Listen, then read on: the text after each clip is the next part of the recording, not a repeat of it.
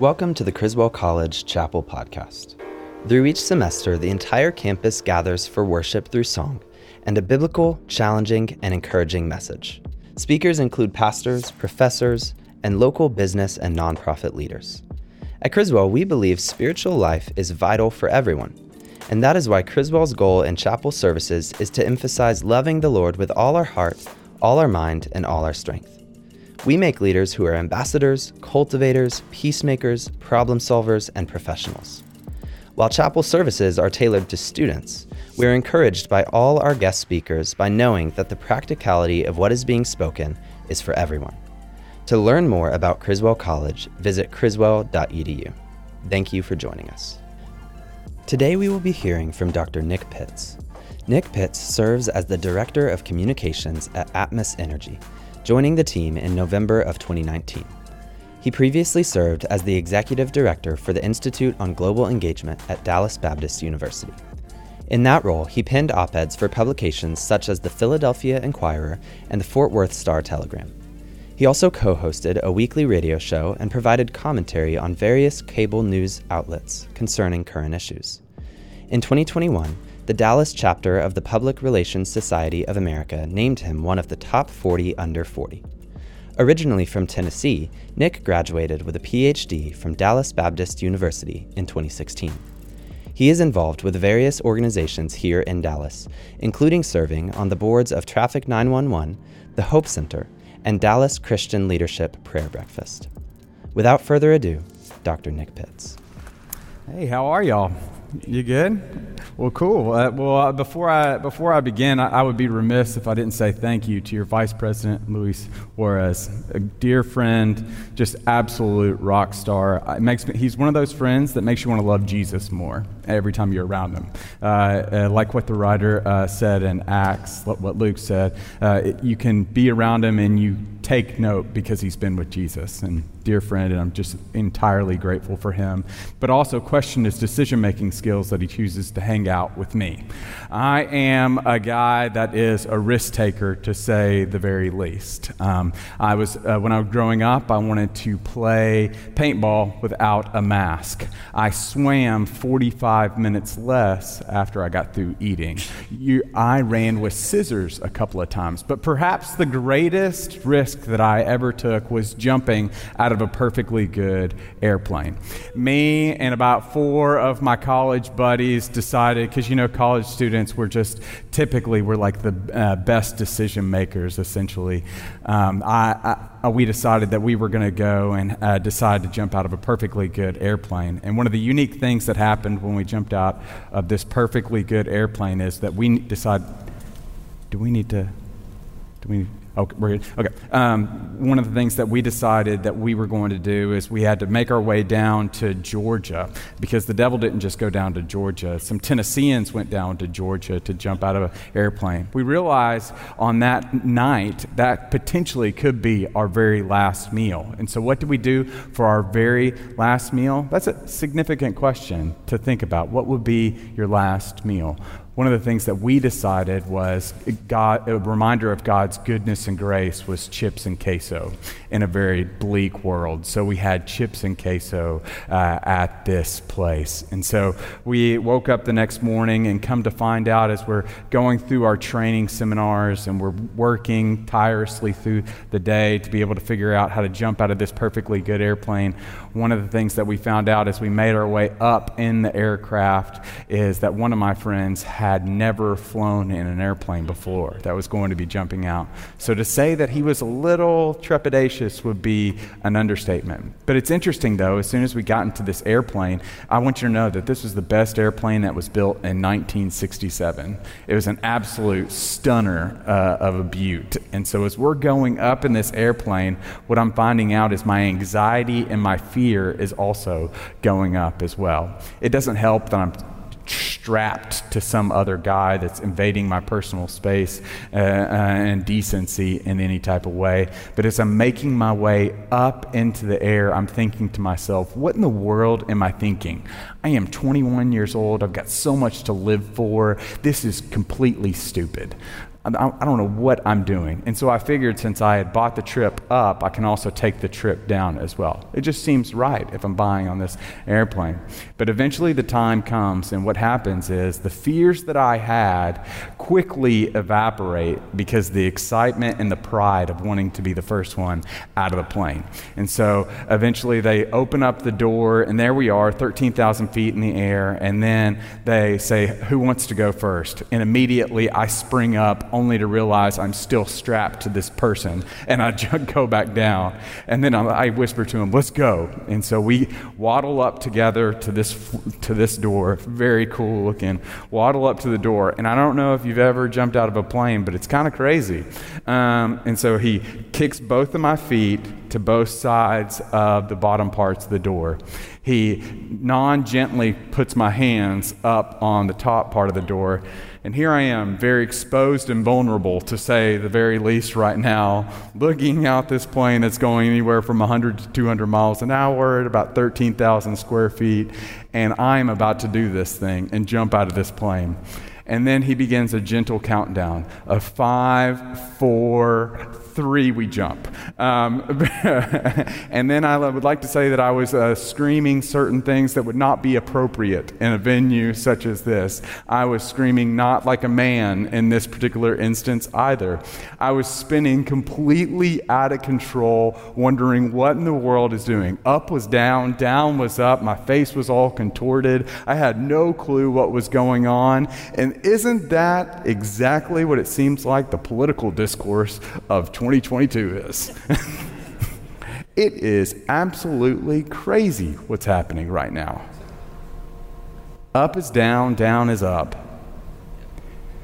You can't mention on either side of the aisle right now your stance on certain issues without being worried that you are going to offend the other person. We are racking up trillions upon trillions of dollars of debt, and that's not just limited to one particular party. Interestingly enough, there was a survey that came out in 2016. It found that 14% of friends after the 2016 election lost a friendship because of the election. Sadly, 1 in 6 Americans left their church because of the direction of the 2016 election and what was said from the pulpit.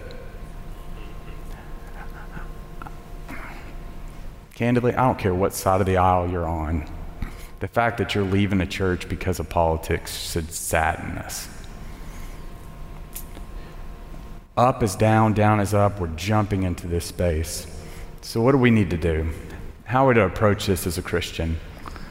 Well, I decided to do my PhD research on the two things you're not supposed to talk about in political and personal life, which is religion and politics. I was always captivated as a young Tennessean by John F. Kennedy and his interaction in the political square. He wasn't the first Catholic to run for the president. He was the first one to win the presidency.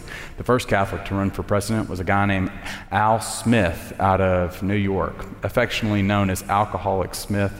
He was not necessarily the greatest foot forward for Catholics during that 1928 time.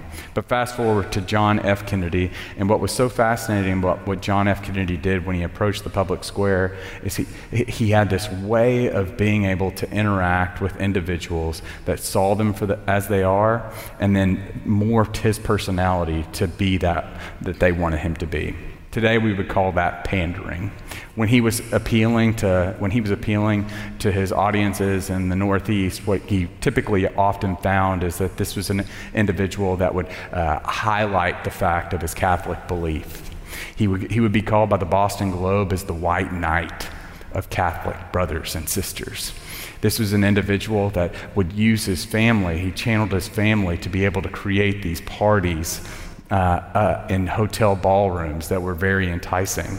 And what he would do is that he would have individuals, women primarily, that weren't working at that time in 1960. They would go to these ballrooms and they would dress up, dress to the nines, as we would say.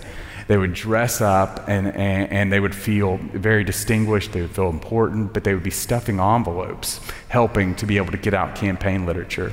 And for the fact that they would do that for the Kennedy campaign, he in turn would come and visit them at the end of the day.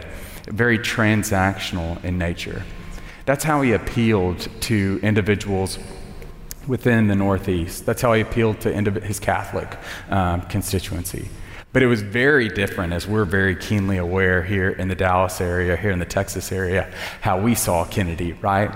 What we saw from Kennedy wasn't someone that was transacting by being the white knight, by being the individual that was the favorite son.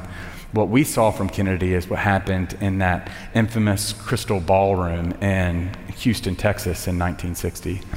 He was the individual that would come and he would say that I don't speak for the Catholic Church doesn't speak for me. If my conscience is choosing to be broken when I'm serving in office, then I, in turn myself, will resign from the office. He was trying to separate himself out, trying to show that his Catholic faith wouldn't interfere with the idea of being the President of the United States of America. A very different type of transaction was happening during that time.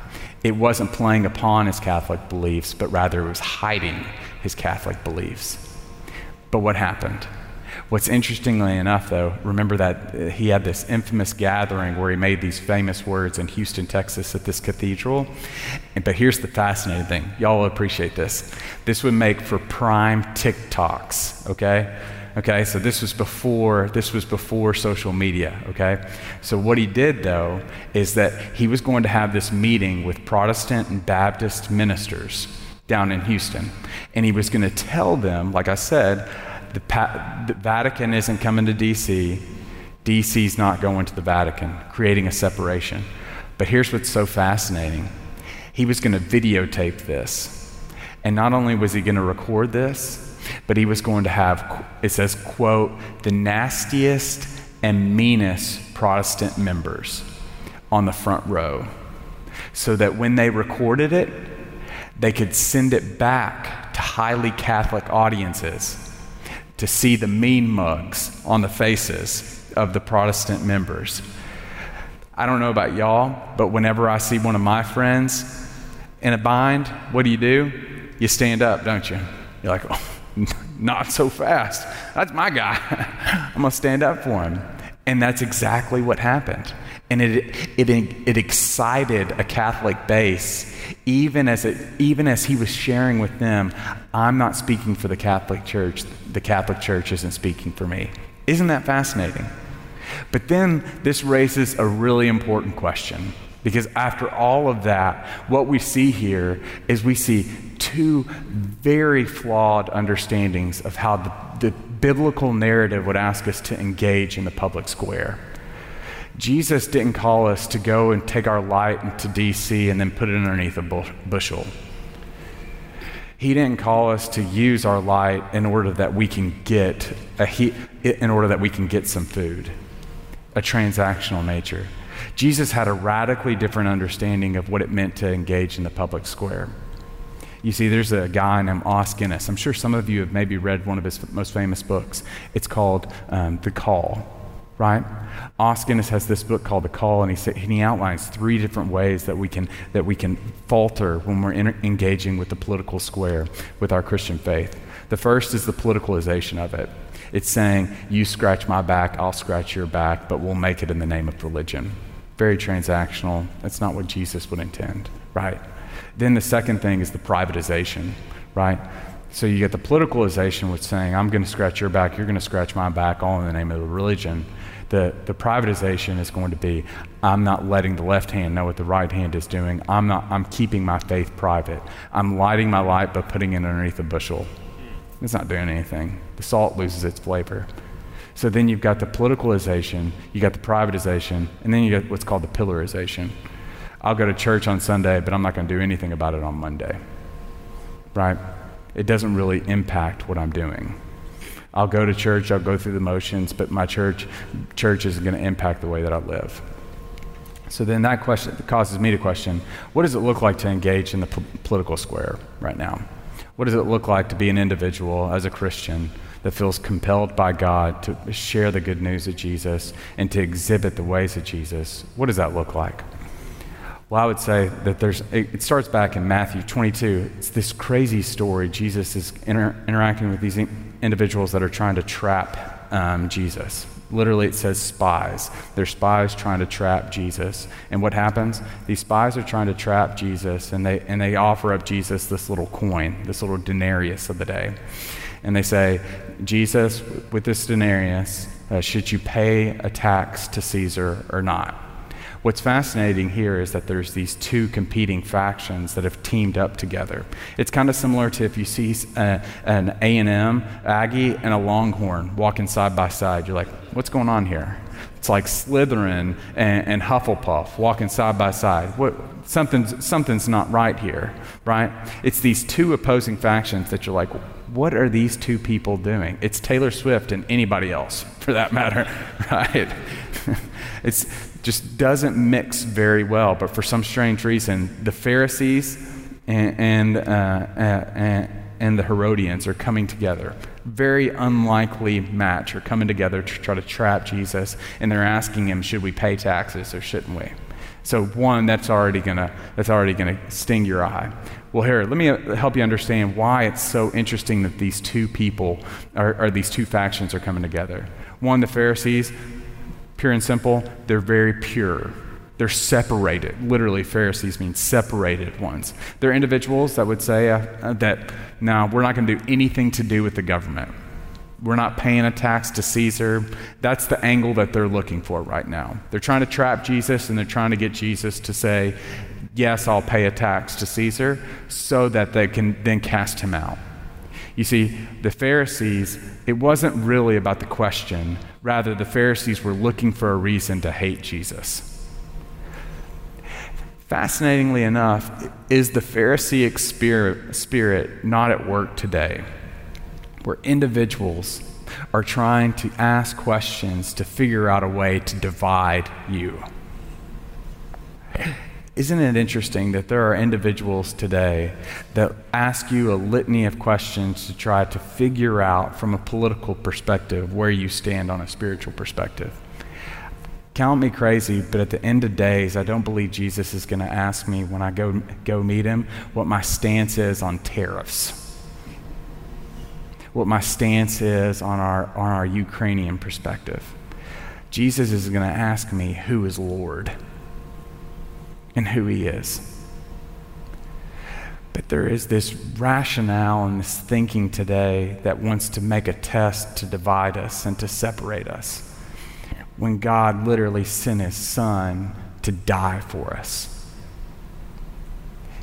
There's a Pharisaic spirit that often wants to idolize politics. And the reality is, Jesus has come to die for both the left and the right. Jesus loves you because he loves you, not because you align with his beliefs. There is this theory called motive attribution symmetry that's come out of Syracuse University. I kind of like just saying motive attribution symmetry because it makes me sound smart, and I'm from Tennessee and I failed my driver's test. So motive attribution symmetry essentially says it's helping us better understand the zeitgeist of today's culture, the temperature of today's culture, and this theory is finding that more and more individuals, it's not so much that we love our positions and beliefs, but we hate the other side. And we think the other side has bad. It's created a divide here in the U.S. that is similar to the Israeli-Palestinian side. Why? Because we're living and moving and operating in a world that is trying to simply divide and trying to put up purity tests for what you believe. There's a Pharisaic spirit that comes when individuals try to ask you your political beliefs in order that you can discern their spiritual well-being. The second piece is the Pharisees aren't alone. They've got the Hufflepuffs over on the other side. Who are the Hufflepuffs? They're the Herodians.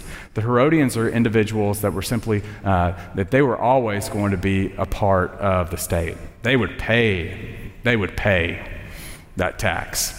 Why would they pay that tax? because they recognized it to be true, that they realized what it was like to be on the outs, and that's the last thing they want to be again. So the Herodians were willing to pay the tax, and they're willing to overlook so much in order to be so close to power. You know, have you ever heard of the phrase, absolute power corrupts absolutely? Have y'all heard of that phrase from Lord Acton? You know, sometimes it's been misconstrued for a long time. Do you know what the true meaning of the phrase is? Absolute power corrupts absolutely isn't talking about the person that holds power. It's talking about the people that are surrounding those that hold the absolute power. The rationalizations that we often have to make in order to keep close to those that are in power. Have you ever been around somebody that's not willing to tell you the truth because they want to continue to be close to you? Have you ever heard of what the proverb would say in Proverbs 27? Faithful are the wounds and arrows of a friend.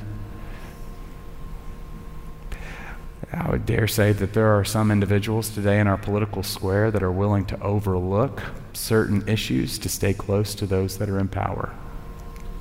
That is the Herodian spirit that is willing to call evil good and good evil, all for the sake of staying close.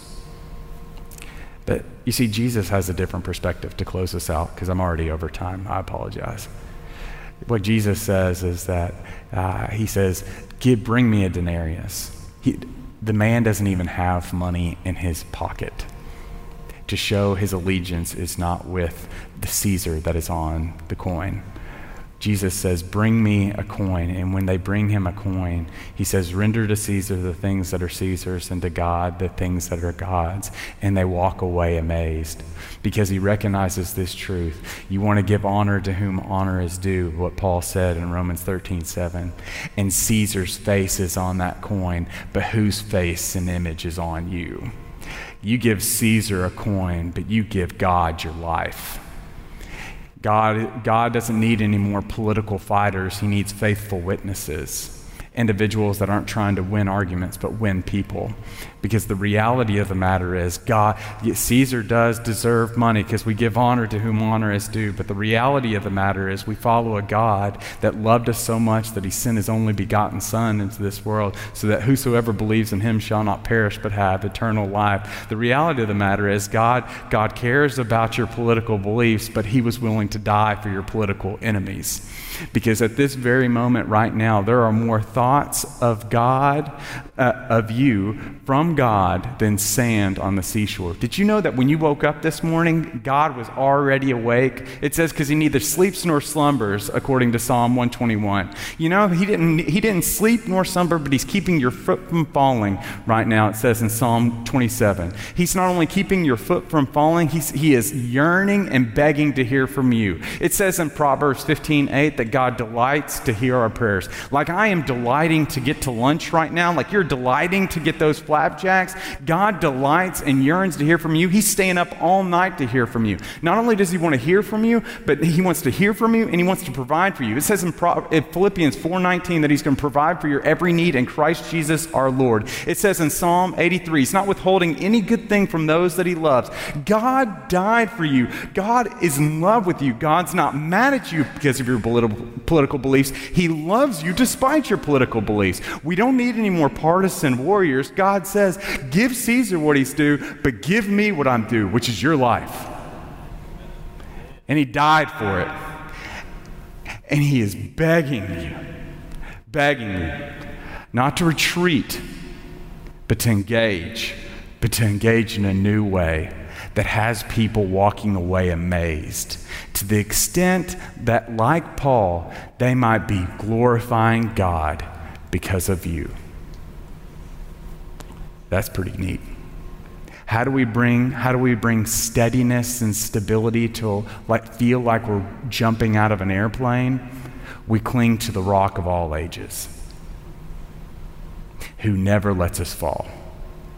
Let's pray. God, I love you and I thank you so much for this time. Thank you for the opportunity, Father, to be able to love our neighbors through politics, to be able to recognize that you died for both of those on both sides of the aisle. And God, help us. Yeah, God, we don't want to have a spirit of fear and timidity, but power and strength and self-control. And so, Father, help us to be able to engage in this political world in a way that remembers what the main thing is, which is you.